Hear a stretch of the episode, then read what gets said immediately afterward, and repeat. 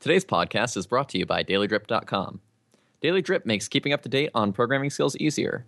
You already know how much time it takes to find good resources and learn new languages. What if the hard part of that was already done for you? Sign up for Daily Drip and pick a topic that you want to learn about. Want to learn Elixir? How about Elm? Maybe you want to brush up on your CSS and HTML. Every weekday, you'll get a short video or reading delivered uh, to you via email. The best part is it takes only five minutes a day. Make learning part of your daily routine with dailydrip.com. I think there should be an entire podcast. Like a bunch of podcasters should get together and just release clips of them discussing how much shit they go through to get Skype Yep. to work for podcasting. just be like episode one of Skype sucks, and it's just like dozens of podcasters bitching about Skype. It's every podcast. And then episode two, it's the same thing.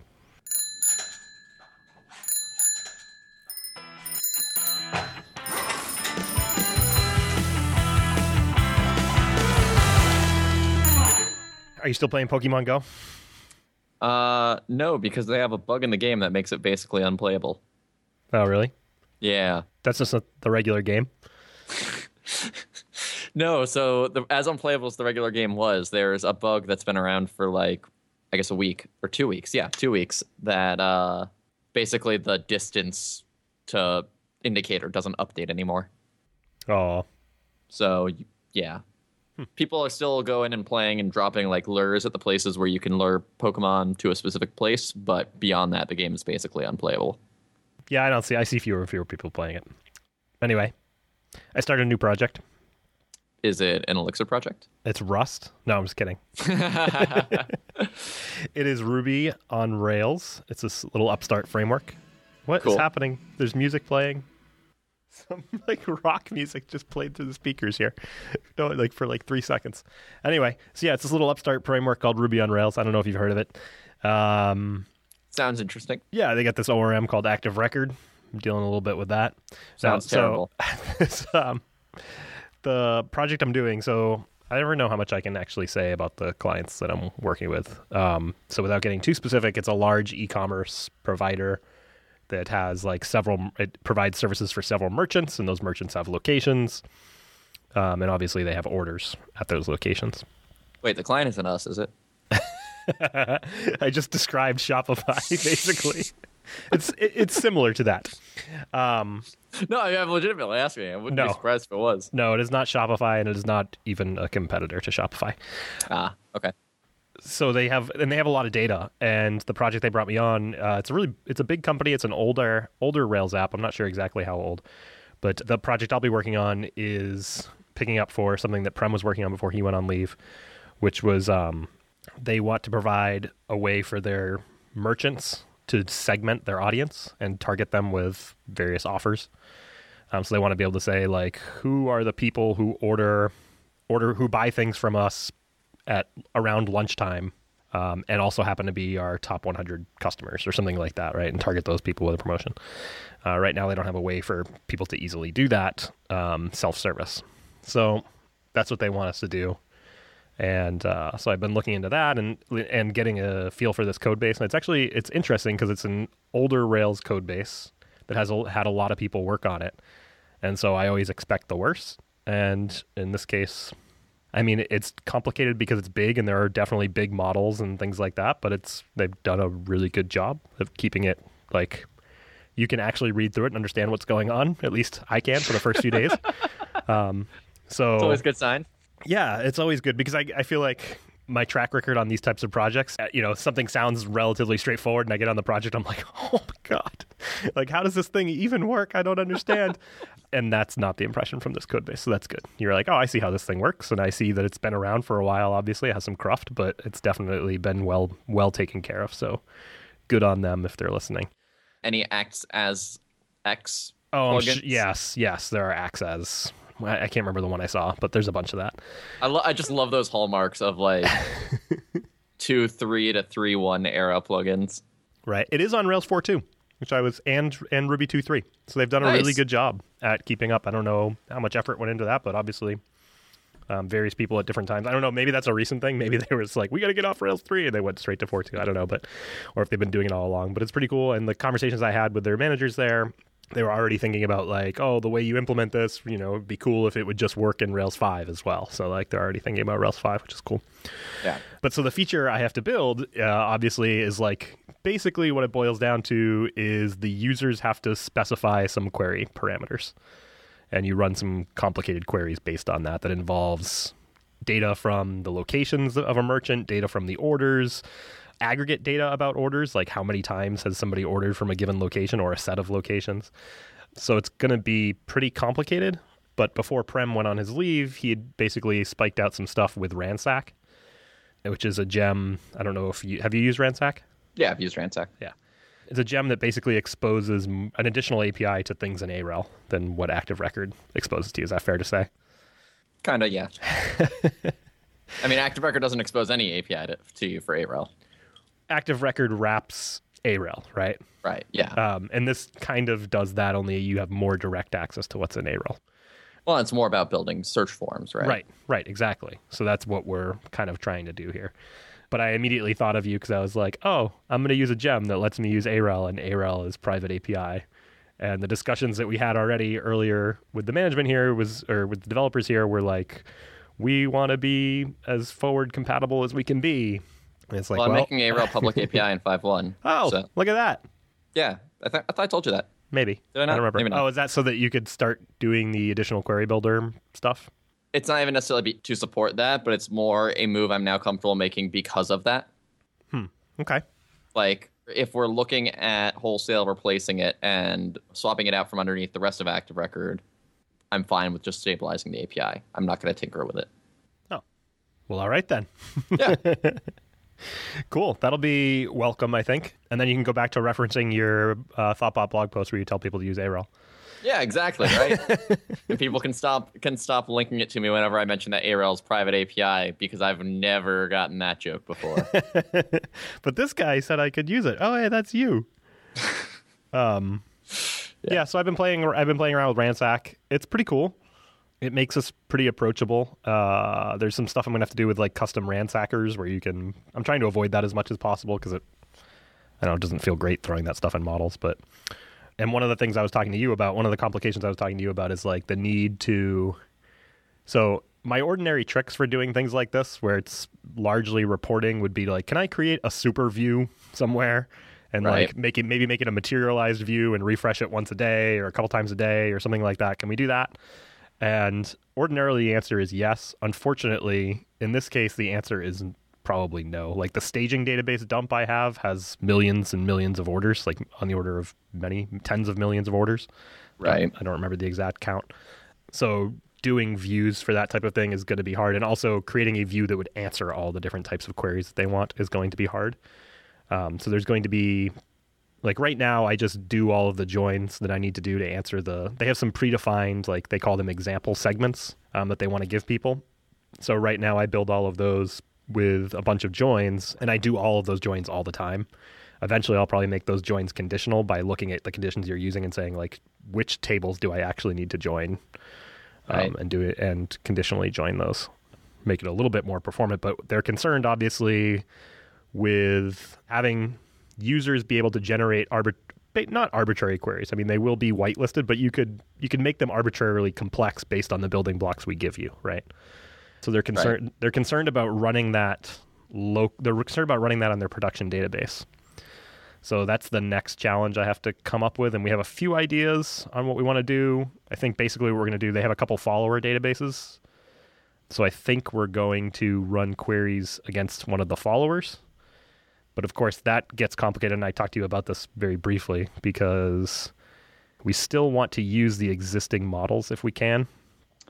Well, so that's not too bad to do. I didn't get much context right when you when you asked about that. But it's if it's just for reporting, right? For that request, you don't you probably don't actually need write access to the database. No, do not need write access. I mean, so just overload the the connection to globally go to that follower for the, uh, in the request. Right. That's. I guess that's what I was trying to see. Like, how how would that look? I would just say like active record Base dot dot establish connection. dot establish connection to follower DB and then execute. Yep. Uh, you wouldn't even have to do execute. Like everything will then just go against that. Oh, Okay. And you could do it for the lifetime of that request, or I guess I could do it. Well, here's the complicated part, right? So, like, we want to run the actual. So I lied. it's not read only. We want to run the actual query against the follower database and then persist the result back to the actual production database. Right. Okay. Um, so, I'm, well, I mean, so per request, but what I mean is more like you have a clear, specific place where it's fine to override the connection, and you'd probably still want to use a connection pool for this, right? But what you can always do is so grab the existing connection, begin active record base establish connection wherever else, or grab the connection from the connection pool, right? Yep. Do what you need against the follower, and then just set the connection back to the old value in, in an ensure block. Right. Yep. That's that's what I was thinking as you mentioned that. I want to make this easier. In 5.1, I want to have connections always injected at the relation level and have a public with connection method on relation. That's what I was kind of hoping that like if I peeled back the covers somewhere I would find like a way to say like run this but do it with this connection rather than you know this connection named in my database.yaml file. Right. Yeah. No, it's a thing I like and it, it makes sharding way easier to do if I if I provided that. It's unfortunately not as simple as just, hey, go dependency inject the connection object all over the place. But uh it's something I want to do. And I'd hoped to do it in Rails 5 and just didn't have time. One of the other design decisions I'm considering is instead of using the same models, create namespace models that mirror the models in the actual production application, and then just set the um, connection in the model because you can do that, right? Kind of. Or set the database, I think, right? Isn't that what you can do? I think you might be able to set the database. Um, setting the connection is difficult because there's not just right. There's not like a connection for a model. It's it's a thread local variable, and you want to be pooling connections, right? So we, we use a middleware, or now in Rails five we use uh, a newer concept internally that we have called an executor that wraps every request or unit of work in Rails five and checks out the connection from the pool and checks it back in when it's done. Mm-hmm. But that's that that's per thread, not per model. In theory, there's no reason that you couldn't like override it on a single model, but that would still have to be something that's done per thread or per request on that model. Okay. So it's a, it's a little bit trickier than just like having another model and oh, we can just override the connection here. Right. Yeah, I guess that makes sense. The the reason why that was appealing to me is because then if I had to do custom ransacker stuff for these models, I wouldn't have to pollute like the actual existing business logic models to put ransacker stuff there, but Are you using Postgres? yes. If you if you run PgBouncer in front of your database, then then actually just establishing a new database connection on the fly is re- relatively cheap, and then it's a lot easier to just override the appropriate methods in the model. What is PgBouncer? It's a service that you sit in front of PG that basically it, it's it's sort of like connection pooling as a service almost, but it helps manage things like uh, prepared statement caching and connection pooling and stuff that, that apparently you can do it more efficiently by putting a, another layer in between you and the database than clients tend to be able to do. Interesting. Can I use that on Heroku? There is a Heroku build back PgBouncer. Hmm. All right, I'm gonna make a note to look into that. Cool. That at least makes it so you don't have to worry about like connection pooling on your end for one-off things like this. Yeah. This is it's interesting because like these are problems that like I've solved before, but most of our clients don't have them. Like Right. like I said earlier, it's like, oh, we need a reporting type thing. We'll just use a materialized view. It would be like the the log the, the furthest I would go for an optimization. Um, so like to have to be like, oh no, we can't run this against our production database, and then even when we're running against the follower, these queries are going to take long enough that you're pro- we're probably going to want some sort of system where you don't execute the query directly. You create a query request, and the query request, uh, and then you pull against that query request object until it's completed, and then you display the results. So that's going to be you know another complication that I'll have to layer in there pretty quickly. Yeah, I mean, I find the restriction of not wanting to run it against the master database interesting. Yeah, I haven't played with building complex ones enough to know whether or not exactly like part part of me takes them at their word that they know this is going to be complex enough and enough of a hit that they don't want to do it. But the other part of me says like, well, well let's find out. right? Uh, oh, you mean Like- enough of a hit in terms of like performance? Yes. Right. Sure. And that's the worry is that if we ran it against our production database, um, we'd be impacting the performance of like live transactions, which is not a trade off they they want to make. Sure. But I also think that maybe instead of building like this whole query request system, we just like do something really simple and release it to like one beta client. Right. And see like what can one client possibly do. I mean, you could also just always stick a timeout on the damn thing. Right. So nothing will ever run. It already. I think this. I already ran into a problem because the in their database.yaml they configure the the statement timeout to 30 seconds. And in a migration, I created this new mo- this new data model that basically tries to keep a record of your activity at a given location. Like how many orders do you have at this location? When was your first order? When was your most recent order? And I created that. I created a table for that, and then in the migration, I was like, oh, I'll just stick the. I'll create the data here in the migration um, using an insert into with a select. Uh, and the select query is pretty simple. It's just that there's a lot of orders that I'm right. going through. So I had to take 30 seconds and bump it up to 10 minutes. Ouch. Well, doesn't that doesn't that lock the table too? Probably. Like I, I put a comment in the migration that's like, this probably is not where this is going to live, but for now it gets me moving. Um, I like it. I like it. before this gets merged, we're going to need to solve this uh, whole. We're taking down the site for 10 minutes to deploy this. Yeah. Um, it's probably one of those things where it'll just have to be like an idempotent rake task or something that you can run and it'll do individual inserts. But that's just not something I wanted to take the time to do right now while it's proof well, I'm, And I'm sure there's some concurrency option that you can set somewhere. sure. Maybe. Who knows? I don't know. Yeah, it's funny. Reporting is one of these things, right? That's always just like it's a common problem that we still have not gotten great at just making it easy to solve. Yeah, and one of the things we also discussed was they use Redshift for some for some things, which I was familiar with by name, but not really what it does and what it is. So uh, they gave me a rundown, and I've been reading through some of the documentation. Are you familiar with it? Vaguely. So it's like it's a it's one of the services from Amazon, and in their I don't know continued insistence that they not name anything in a way that you could possibly figure out what it does from the name, they call it Redshift which I guess you know you could say like, well, what does Postgres do? You don't know from the name, but like when Amazon has like a you know 50 million web service offerings, knowing which one you want to use if you want to do X would be a lot easier if the names made more sense. Yeah. But so this thing called Redshift is an older version of Postgres. I think like eight something, which is now kind of an older version of Postgres, and is yeah. totally like at that point they stripped it down, customized it for basically performing reporting type operations on enormous sets of data and spitting out an answer. Hmm. But I'm a little more afraid of that because I don't have any experience with it. Whereas Postgres, right. I understand. Um, and I understand where the bottlenecks are for the most part there.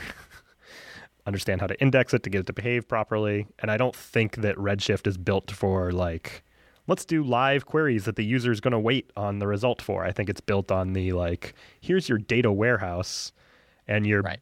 business analytics people who make like informed guesses on what interesting data might be and know what its value are are prepared to wait for however long it takes. I mean, this is going to be fast for in comparison to doing it against, you know, your live Postgres database, your live relational database, but but I haven't played with that yet, so that's an option as well, using something like Redshift and rather than doing the follower database. But we're going to start with the follower database and see how that goes. Yeah, I mean that sounds like the simplest option. So I'm kind of looking forward to it. Like, um, it's back in Rails, which I was kind of like, eh, okay.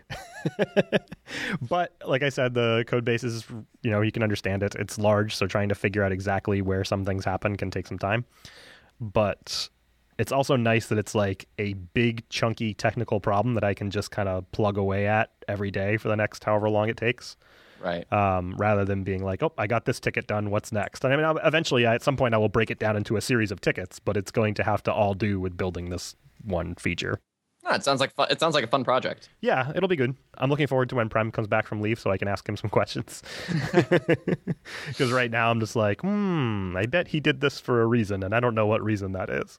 But yeah, the code that he left me with is actually really good, and um, I've only found a couple things that probably need to change for some requirements that are down the road.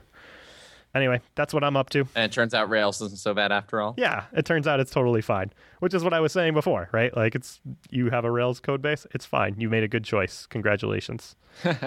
turns out Active Records getting. Oh, one of the things that happened is um in their group chat they were talking about they use this gem called default value for mm-hmm. to provide default default values for fields, and they were having a problem in circum. I didn't really follow the whole thread because I I don't know enough about the domain yet to follow the exact problem that they were discussing, but um, I did get to point out at one point, like, hey, there's this thing. It's an attributes API. You might be able to use it uh, without using an external dependency to specify default values. uh, in the cases that you're interested about here, and they were interested. It's it's cool to also be able to tell them like it's simultaneously cool and somewhat disappointing to be able to tell them like you can use it today, but you need to do like these small things. Basically, you need to alias some methods, right? Oh yeah, if you want, well, if, only if you want to define custom types. Oh, okay. So if you're not defining custom types, then there's no there's, right because that's yeah. all. It's like the serialize for database got changed from something else to serial. Typecast for database got changed to serialize. Typecast from database is now deserialized, and typecast from user is now cast. Right. And then there's some caveats with the attributes API in 4.2 with regards to when it actually gets used. It's it gets used like 80% of the time. That last 20% though, when I say 20%, I mean 20% in terms of like code paths, not in terms of how common those code paths are. So like uh, it gets used with where, but it won't get used if you pass an array to where, mm. etc. Interesting. Anyway, yeah, I suggested that like it's probably not it's it's not a thing they want to pursue now, but it's certainly something to keep in mind, especially as they move to Rails five when that's hundred percent of the time. Yeah, I mean, if you're using it, if you're just using it for uh, specifying default values, your code will work fine in 4.2 and will be completely forwards compatible. Cool. So I'll tell them to take a look at that. So yeah. anyway, new client, excited, good technical work, really chunky technical problem that I haven't really had in the Rails projects I've worked on recently. Like the, the Rails projects I've worked on recently, as I alluded to, have all been basically we're in a lot of trouble. We need either we need mostly it's been like our site performs terribly, and then you look at the code and you're like, no wonder why it performs terribly and then try and fix it. But um, which are fun in their own right, but uh, get a little tiring after a year of that type of work. Yeah, yeah, definitely. What have you been up to? Well, for starters, feeling very validated in my decision to not have thread local connections in Diesel. Um, uh, it's just it's been issue triage mostly. Tr- I'm hoping to release Rails 5.0.1 tomorrow, uh, and I was ho- I was hoping and have failed just barely. Uh, I was hoping to get Diesel 0.7 out today, finally, but that'll probably have to wait till this weekend. So, but just issue triage on both accounts. I see. How's your libpq rewrite coming? Uh, that's coming along well. Um, once I got the basic like structure out of the way, it turns it turns out to be a relatively simple protocol, uh, especially when I just opt to ignore all of the things that I'm don't need to support, like uh, bulk data copy, which is apparently there's a SQL query you can run called uh, copy from standard uh, standard in. Mm-hmm. At which point you can then just pass it significant amounts of data, which right. I guess is if you're inserting like insert from a CSV. Yeah, it's like I guess if you're inserting twenty thousand rows or something, the actual overhead of the dollar sign one comma dollar sign two comma dollar sign three comma dollar sign four close parenthesis comma open parenthesis dollar sign one et cetera et cetera twenty thousand times is potentially significant, but like excluding the SQL query itself, the actual overhead of the data that you'd be sending is relatively low without using this anyway, it's just like it's one of these things that you would have to explicitly write code to take advantage of it. And I don't have. I'm not planning on using this in anything that has a front end that would give you that level of API access. So that's out, you know that's out the window. Deprecated authentication forms out the window. One thing that I did find in the Postgres Wire protocol, which I'm really really glad to have on the Diesel side of things, is it actually when it's a small set, it's like 15 settings or something like that but when one of like 15 runtime settings changes, you'll just get a message from the backend unsolicited telling you that changed. Uh, and one of those is the encoding that uh, it's going to send everything over the wire to you in. This isn't like for data. This is specifically for message passing and stuff like that.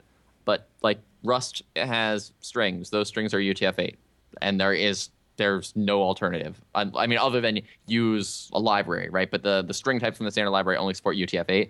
So one thing that I'm taking advantage of now that I just never had access to before, which is really cool, is like if you ever accidentally change the encoding to something that isn't UTF-8, which would se- severely break things, I can now just error right then and there, which uh, lets me remove several places where I was validating the UTF-8 because I can now be assured that it's always going to be valid UTF-8, and validating UTF-8 is a linear time operation. So it was never happening on a hot path or on um, significant length strings, but that's a nice a nice win. Yeah.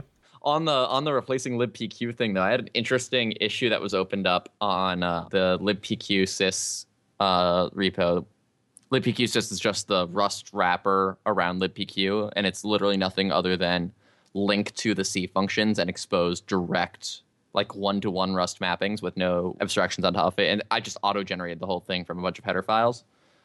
And what I do when I'm building it is because on Windows, it's uncommon for something like libpq, which you just get when you install Postgres, which is technically a user facing application, right? It's, it's very rare for those to then modify the path. On Windows, the binary path and the uh, path used to find dynamically linked libraries are the same. So there's a binary though that, that Postgres provides called uh, pgconfig, which will point you at the at the directory that libpq is in. And on Mac, if you install through Homebrew at least, right, that's going to be user local lib.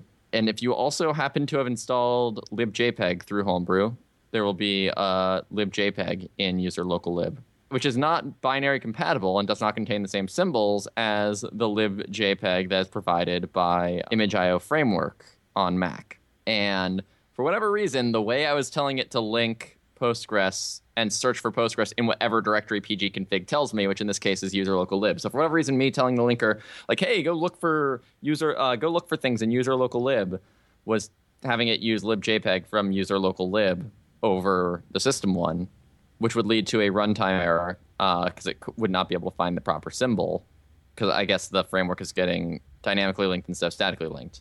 Now I have no clue what on earth is trying to link against libjpeg in the first place. But I ran into this after uh, I updated my version of Rust once, and apparently Cargo fixed some other bug that was leading to it now doing the right thing, and I'm apparently doing the wrong thing. But I just assumed it was a Rust bug when I first ran into it, and it turned out uninstalling libjpeg from Homebrew fixed it. so I I did that, but somebody else opened an issue, and they're like, "Hey, like I can't this what? And I'm like, oh, I assume that was an upstream bug. Uh, does anybody have any clue why something's trying to load libjpeg or how I can tell uh, the linker like specifically only look for libpq here? And apparently the answer to that question is no. You can just tell it where to look for things. But I gave a escape hatch and I still don't really I like there's an escape hatch that you can use if you really need to, and I still don't really know why the problem occurred, and I don't feel happy with the solution. But that was a fun one, and I'm pretty sure it's lib like it happens when compiling pqsys or anything that depends on pqsys. So I'm pretty sure it's libpq that for some reason relies on some function from libjpeg, but I have no clue how or why. That would be surprising, but okay. it's the only common denominator. Okay. Uh, so yeah, that's been my week in a nutshell. All right. I have a very important question. Okay. What are you going to call this new libpq? Uh, right now it's called Diesel Postgres 2. and and then in Rails, I think I'll just call it Postgres 2 or in Ruby. Right. Going off of the MySQL 2. Yeah. Uh, yeah. Make sure you keep it at 0.3 point whatever forever. Oh God, right? I mean, I mean, I, I can kind of see it with MySQL too because they're still at like they just added prepared statement support in the in the most recent release. So I guess I can sort of see it being 0.x at that point. Although, really, are you like if you're only adding new features, is that really ever going to be an API breaking change? Who knows? You never know. So now they have prepared statements. So are you gonna is Rails gonna like go in five one and bump the required version of MySQL two? Uh, we did that in 5.0. Ah, so now MySQL 2 people get prepared statements? Correct. Ooh, exciting for them. Which is all which and that is the reason that we finally removed the MySQL uh, the legacy MySQL adapter. Cool. The the plan uh, until we found out MySQL 2 would have prepared statement support in time for Rails 5, the plan was to rename the MySQL 2 adapter to the MySQL adapter and rename the MySQL adapter to the legacy MySQL adapter. Uh, mm-hmm. We're probably still going to rename MySQL 2 just to MySQL in a future release after we have feel like we've had sufficient releases where the MySQL adapter does not exist. That there will be nobody who like, oops. Right. I tried to upgrade from Rails five to Rails seven, right, without going through six. Uh, what's happening? But yeah, so we removed the MySQL adapter because uh, as, as instead of just renaming it, because that was the only real reason to use that adapter was if you actually just legitimately needed prepared statements for whatever reason. All right. Sounds like a busy week for all. oh yeah. Open source, man, it never sleeps. Yeah, that's. I, I was thinking the other day, like we have some people here that are. Um, Ian, one of my coworkers in Boston, has been working on an Elixir project that requires multi-tenancy, And so there's an, uh, in Ruby there's the apartment gem, which does some of that. And so there's an ApartmentEx because that's what they do in Elixir. They add X to everything. It's like their As one version of, does. a- of Axe as. Um, um, and so he's been updating it to work with Ecto 2 and I was like it's pretty cool that like this is client work and they need you to do it so that's that's cool but ultimately you're working on open source for the week and Yeah. getting paid to do it so you are full-time open source congratulations It was So- actually I had an interesting discussion because I, I gave my contributing to open source talk at Shopify today, uh, which I'll also be giving at abstractions if any of our listeners are going to be there. Uh, you should come check it out. And, and there was an interesting discussion I had with somebody afterwards because like one of the big things that people have to understand when they're submitting pull requests to open source, right, is that you're asking somebody else to maintain your code for you until the end of time. Mm-hmm. And even if you intend on being around to maintain it, right, nobody's going to make that assumption because the majority of contributors don't and it's it's interesting. I had an interesting discussion about just how some companies like then end up wanting to potentially focus more on open source specifically because it removes maintenance burden from them and put and want to push more things upstream as a result of it. Yeah, I can see that. And and it kind of jives with a lot of what I've seen in my Twitter feed recently complaining about like I used to think that a project I had that had 30 dependencies had a ton of dependencies. And now, you know, I have 30 direct dependencies. Never mind the dependencies the transitive dependencies. Right. Um I'll just see Gary Bernhardt Street, where like an empty Node app with just the standard build tools everybody use. Like I think it was Grunt and Browserify and Express or something has 500 dependencies. holy shit. I did not see that. That is Like that that's is a an lot. empty app. Right. yeah. So it, I, I think it kind of jives with that. Is like people are like, well, I can reinvent this, which is what we used to do, basically, Right. uh, or I can just try and piece together things in a sane way. And I don't think it's wrong to try and piece together the existing stuff. So No, I don't.